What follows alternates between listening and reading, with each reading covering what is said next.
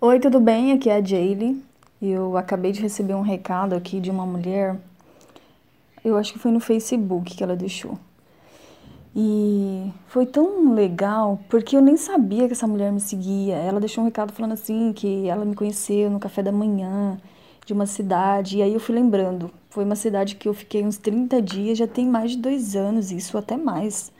E aí ela trabalhava lá no café da manhã, né, na copeira que ficava servindo e tal. E aí ela falando que nunca esqueceu e me achou agora na internet, que eu tinha feito muita diferença pra ela. Olha que interessante. Não me lembrava, sabe? Pra mim foi coisas normais do cotidiano, assim, conversar com ela, sempre tentava ser cortês. Eu sempre tento, assim, ser gentil, né, no meu dia a dia, mesmo que o dia não esteja tão bom pra mim, mas eu acredito que as pessoas não precisam levar a culpa disso, né? Então, a gente sempre conversava com ela, tudo até foi bem numa época que estava próximo do Natal, e aí eu dei um panetone pra ela e tal.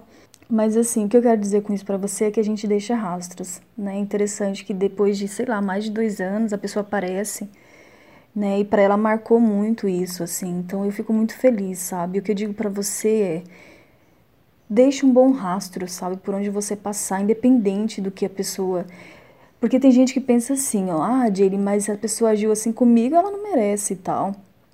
E não é verdade isso.